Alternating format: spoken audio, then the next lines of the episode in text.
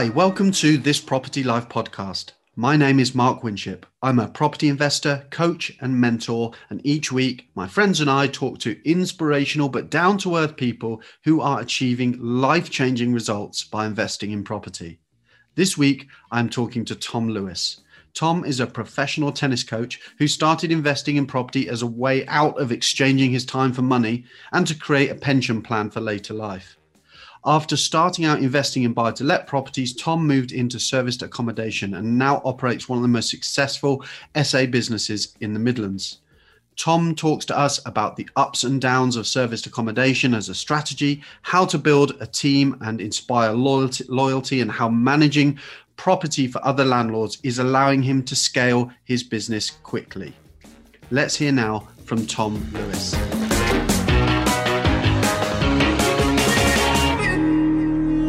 Hi Tom, welcome to the podcast. How are you doing today?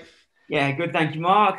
Good, good to see you. Um, you and I have known each other for, oh, I got to think, I, I don't know how long, 20 years? Yeah, must be 20 years, I guess. Yeah, yeah. Something yeah. like that. In uh, it started off in life outside of property, but um, yeah, I'm still. I, I know you are, uh, are doing some really, really uh, impressive stuff within the world of serviced accommodation. You've been a big inspiration for for us in, in starting our service accommodation business a few years ago as well. So can't wait to get into some of that into some of that with you. But um, for those of you that, that that don't know you, maybe you could start with a bit of background about yourself, how you got started in property, and I guess why you got started in property, and um, where things all kind of kicked off for you.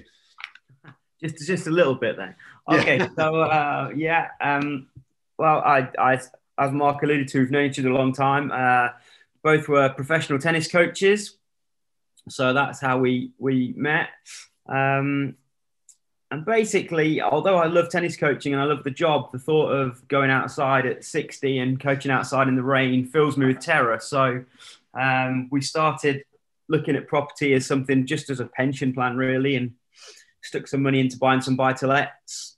Um, and I guess it, it seems like it's a big orchestrated plan because things have gone quite well, but really it's just stumbled from from one thing to the next as it's as it's sort of uh, as we've gone through. as it's evolved yeah so you, Yeah. you actually started out with with buy to let so you were so you you you invest in in leicester and the midlands don't you was was it um was was the idea to grow a buy to let portfolio or did you have your eye on serviced accommodation from the start how did that sort of evolve Um, no, we had our, our mind on buying just buy to lets and build growing a portfolio of those. Um, we were, I guess, fortunate enough to that the first ones we found, we got at such a good deal that we were able to buy them, do them up, refinance them, and get all of our money back out. So we were able to keep going a bit.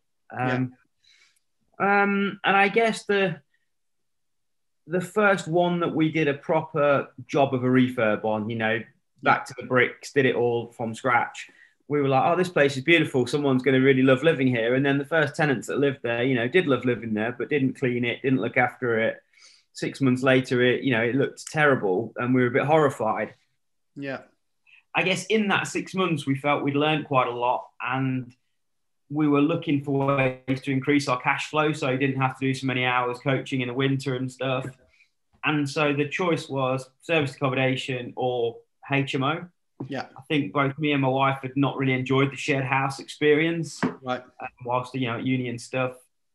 And fortunately, with the tennis coaching, I'd had the chance to travel quite a lot, and we'd stayed in a lot of Airbnbs Yeah. when we were doing that, and felt we'd got quite a good experience of you know what it takes to host a good Airbnb, not just in terms of the quality of the property, but the service side of it as well. Because we'd you must be the same. We stayed in thousands of places, and you were like, well, we know what a good host looks like and what Yeah. a bad one looks like. So it seemed like a natural fit to go into that.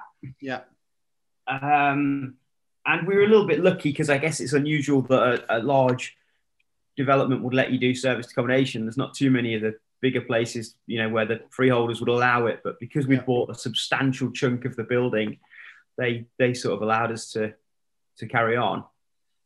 And it's just kind of grown and you know organically really from there. We haven't gone out of our way to yeah advertise particularly. We've just, you know, friends, family, acquainted people that we've met along the way are like, oh, would you consider doing this, this, and this? And it's yeah, just, yeah. you know, we've kind of looked at it as what's the next challenge that this next project brings and what will we get from it? And do we want that challenge? Is it worth taking on? And you know it's been it's gone that way really. So your first service accommodation unit so tell us a bit about a bit more about that. So that was a buy to let you already owned that you converted in service accommodation. So I, is that right? Is that how it started? So I guess that was a good way for you to sort of test the market test your own systems yeah. Yeah we were, we were fortunate you know in that the, the property wasn't uh, particularly expensive to buy so the the the cost of running it for six months if it didn't work wasn't too bad. We sort of said we'll give it we'll give it a couple of you know six months see how we get on see if we think it's going to work or not. I think literally we we put it online and had it photographed by local photographer you know they did a beautiful job of it and took probably three weeks worth of bookings in the first 24 hours. So like, I definitely think it'll work.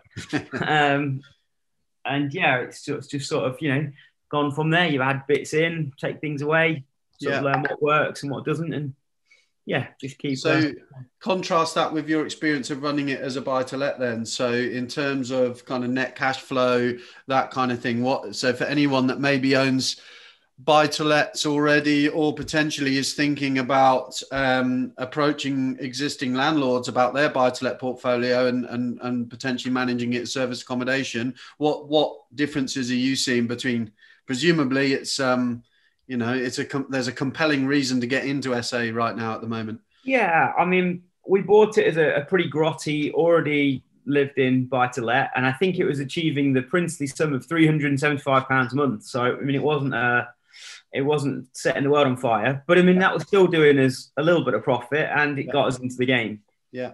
After the refurb, we were getting six hundred and fifty pounds a month rent for it. Yeah. Um, I think our worst month as a serviced apartment was about twelve hundred. Right. Considering going through coronavirus pandemic and stuff, I didn't think that was too bad. I yeah. guess on average, it, we come out with it, it turns over about sixteen hundred a month. Yeah generally speaking. Yeah. Um, at the moment, doing a bit better than that, but yeah. you know that's that's kind of where we're at, really. Yeah, um, fantastic. I think mortgage, you know, business rates, insurance, all that kind of stuff stands us at about 550 quid a month on that place. So it's not it's not too bad, really. So just over a thousand pound net you know, for what was essentially achieving you 375 right back when you first acquired the property. So that's fantastic journey you've taken that on. Um, what's your target market? So what what what sort of uh, what's your guest avatar? Who are you looking to appeal to within your business? So um, I, it kind of depends a bit on the particular property. So the the ones we're talking about at the moment that are in the centre of Leicester, we went for like the, I guess like white collar worker slash tourism market. So they're, you know, the apartments are done up, decorated, and dressed pretty highly. Yeah. Um, we'd kind of looked at what was around in the market already, and there was a lot of, you know, average contractor kind of stuff. Yeah. Um, there was only a few people offering like a really decent, you know, 300 meg broadband, flat screen TVs, nice furniture, lots of soft throws and pillows and you know that kind of stuff. Nicely designed interiors. There wasn't much of that about, so that was the market we went after. Yeah, that makes sense. So how how have things moved on since then? So that was your first unit. So what do things look like? How many are you operating now? And uh, I, I, know you've uh, you're in the process of really scaling up quite considerably. So w- what do things look like for you now?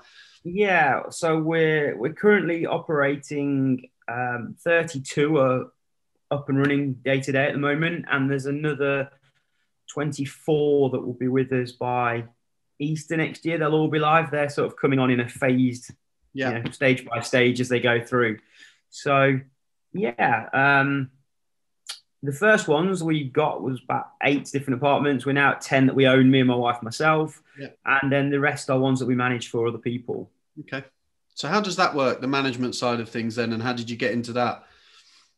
Um, so the management side just came about from some of our friends that owned properties, and we'd sort of said, we weren't sure about the area, so we'd give it a go and see if it worked for us. Um, and this was the sort of way between us that we came up with us and the landlord that they were happy with. So we take a percentage of the turnover, and you know look after the day to day running of the place and the operations.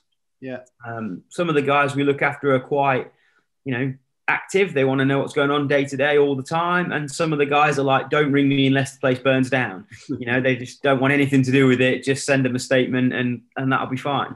Yeah. What we have done with the managed ones is we've only taken on where it's like a whole block of apartments or the people own the building, you know, so we wanted to be able to have like complete control of the experience the guest has from the instant they arrive in the car park or at the front of the building so you don't have to walk past, you know, bags of rubbish on the floor, someone's takeaway left over, that kind of stuff. We could control everything. So it's been like pub conversions where someone's bought a pub, turned it into six, seven flats, that kind of stuff. Yeah. That's a really good point, and that that's the kind of like insight that comes with experience, isn't it? Because you wouldn't necessarily consider that when, or, or even know to consider that when you first get into something like service accommodation. You might just think, well, if you love to travel like me and you understand the power in escaping the money for time exchange trap, but you just don't know how to do it, then building an Airbnb consultancy business could be exactly what you have been looking for. Right now in the UK, there is a completely untapped opportunity through helping struggling Airbnb hosts by turning around their underperforming properties and generating you huge commission payments in the process.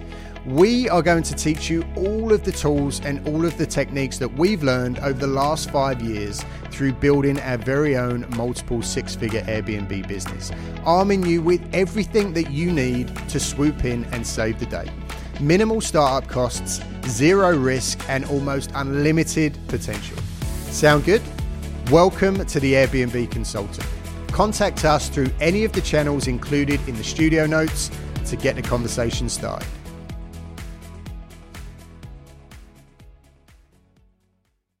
yeah there's a there's a flat down the road or there's a house and you know I, I can rent that out by the night jobs are good and kind of thing but actually it's it's things like the neighbors and the parking arrangements and rubbish disposal all those sorts of things that actually impact on whether this is going to be a long term you know successful proposition isn't it yeah and you know yes you could take 50 places, like one bed flat here, there, and everywhere. But actually, you run your cleaning team ragged and they end up getting the ump with you, you know, that kind of stuff. Whereas, you know, if they, if it's a designated building, you've got all your storage on site, it makes their life a bit easier. They're coming over to clean four or five places at once, not just driving a long way to do one at a time. You're trying to make their life as easy as possible because you want the three cleaning companies that we work with for each sort of venue have all grown as we have, you know, and it's been great to have them see it as an investment in their business working with us, not just as,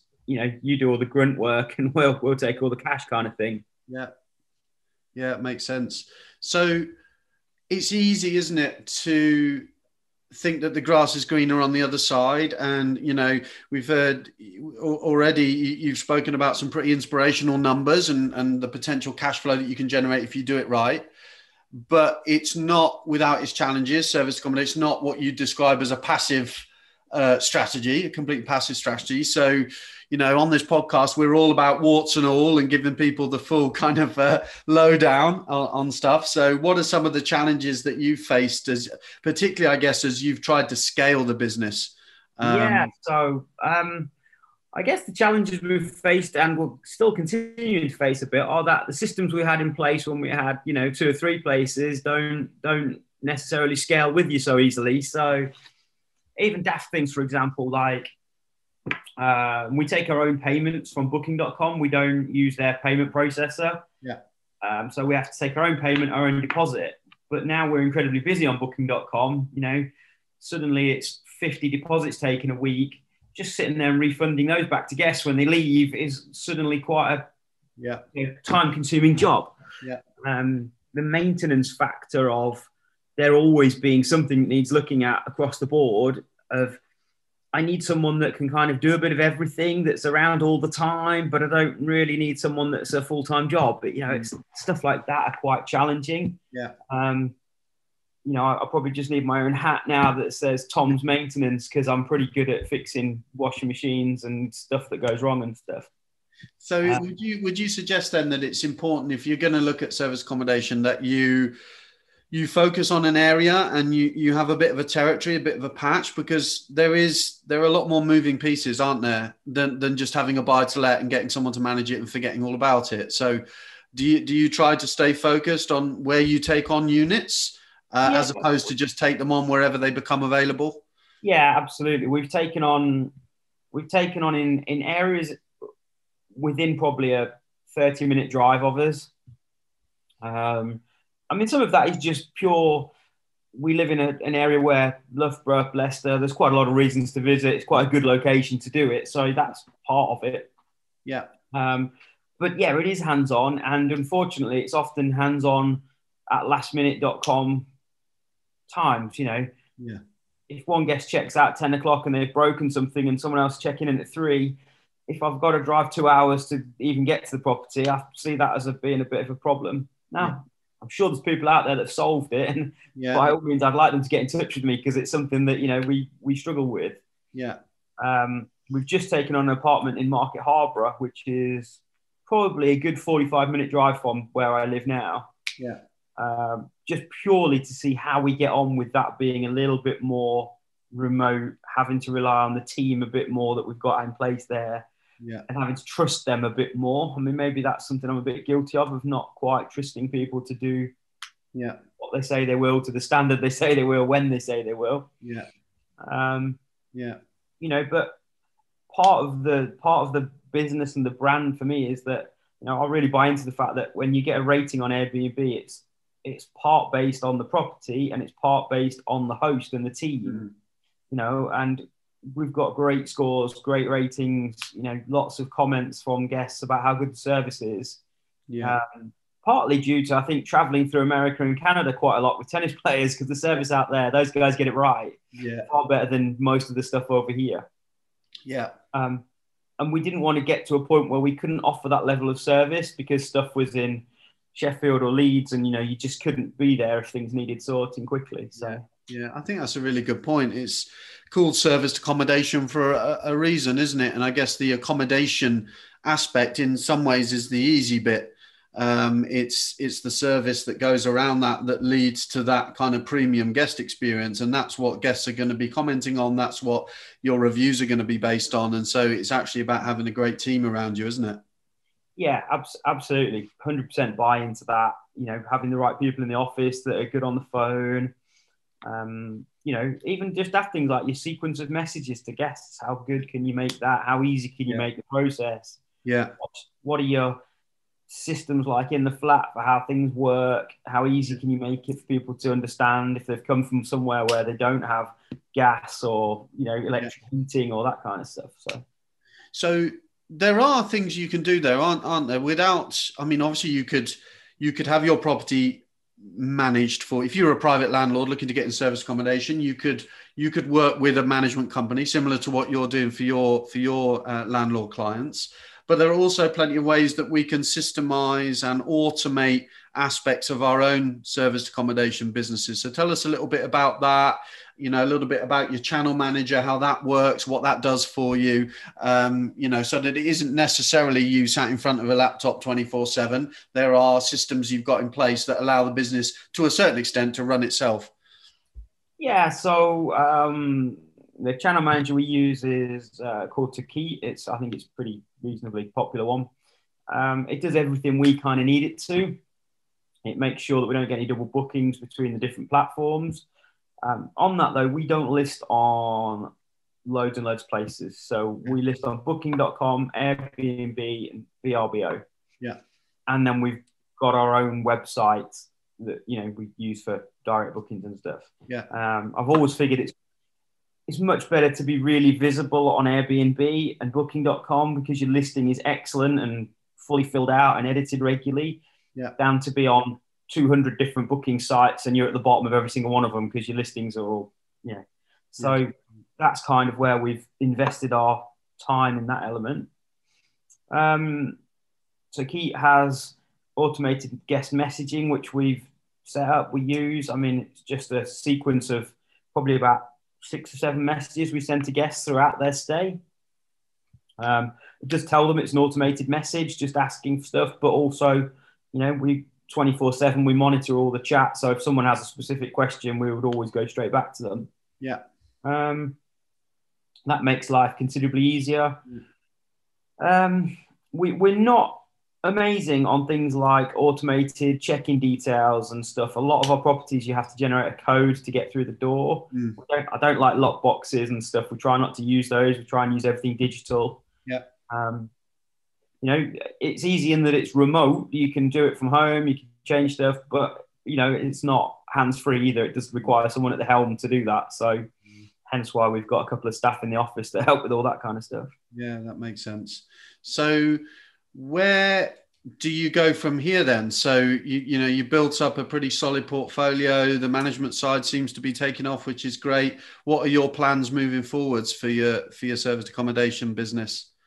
Um, it's a good question. We've kind of our goal for the year was to get to thirty. Yeah. Um, obviously, we hit that pretty early on, and so things have changed a little.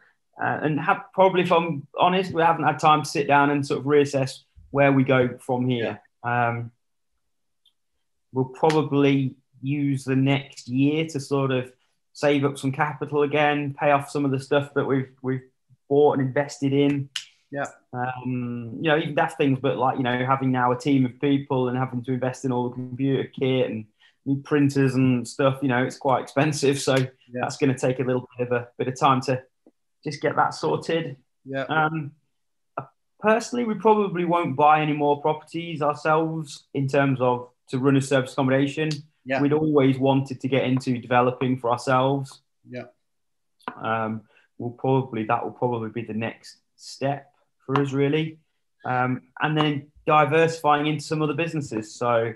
Mark will know this, but you guys at home probably won't. That I bought into like a camper van hire business at the start of the year. Um, looking at a couple of other things at the moment that might might spend a little bit of time on as well.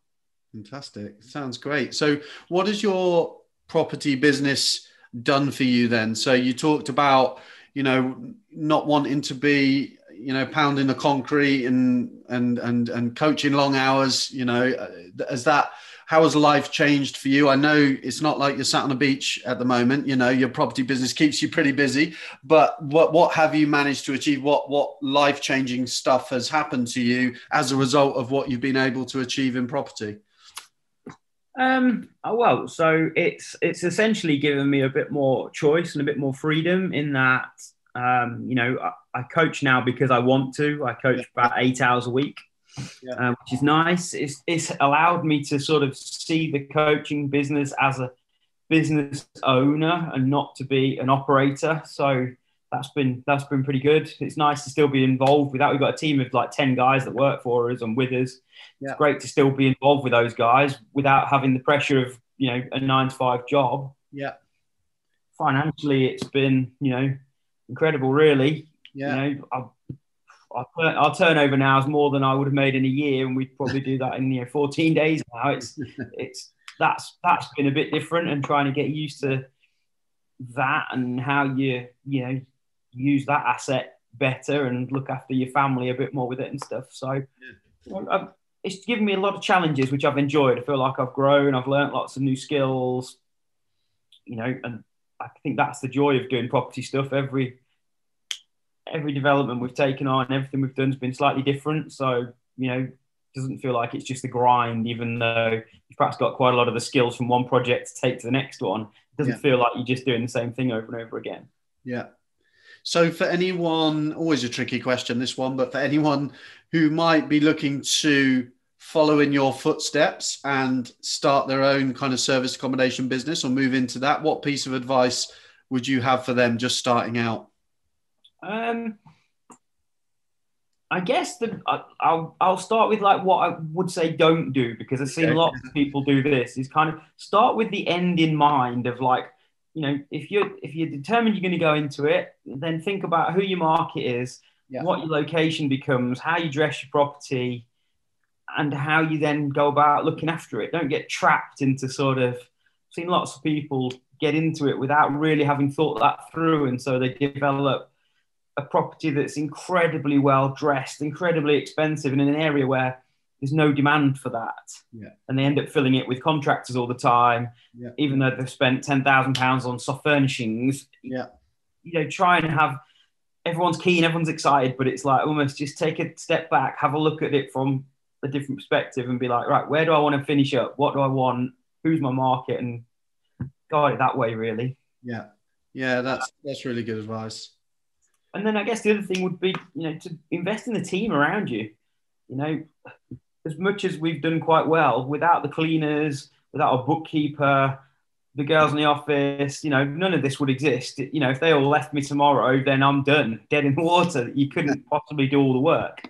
So, you know, it's having the right people around you there, spending some time getting to work with those people. I see lots of I don't know, the feedback I get from all our cleaners is we really like working with you because you've never once got cross about anything. Yeah. It's like, well, no, because I, you know, yes, we've had cleans missed and stuff gets forgotten and someone's not cleaned a microwave, but you've got to work with those people because I need them to turn up again tomorrow and do the job a bit better, Yeah. not scream, rant, and rave at them and then they leave. yeah. You know, so it is that kind of investing in that team around you, whether that's the time you spend with them on how you want things doing or the, you know, we've helped some of our guys have better systems by because they weren't very good on the computer and invoicing and stuff, and we've shown them how we do it and help them. Just that kind of, you know, has has built some loyalty really. So when the chips are down and at eleven o'clock at night someone needs something doing, they'll pick up the phone and help. So Yeah.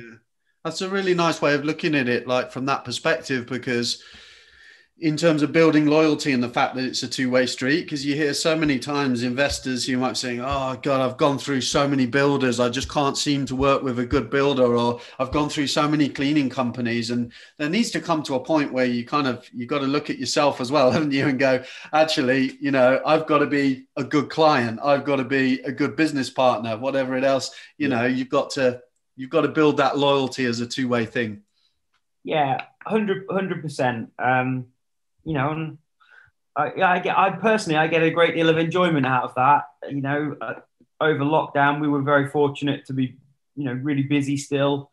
You know, it was very easy while everyone's moaning about how tough it is because some of our other businesses had to close and stuff. But you kind of sit there and go, I'm still employing like 25 people and I'm able to pay them and keep them going. And that's great. I like that a lot, you know, that we were able to do that. So, yeah absolutely brilliant well thank you so much tom for talking to me and talking to all of us today it's been fascinating to hear about your journey and i know you will have um, whetted a lot of appetites uh, for serviced accommodation so if people did want to reach out to you or follow your follow your stuff see what you're up to what's the best way for them to do that Um, okay, so happy for you. I don't know if you share this with all you guys to send my email address around. Um, Our Instagram is at Sanctuary Service Accommodation.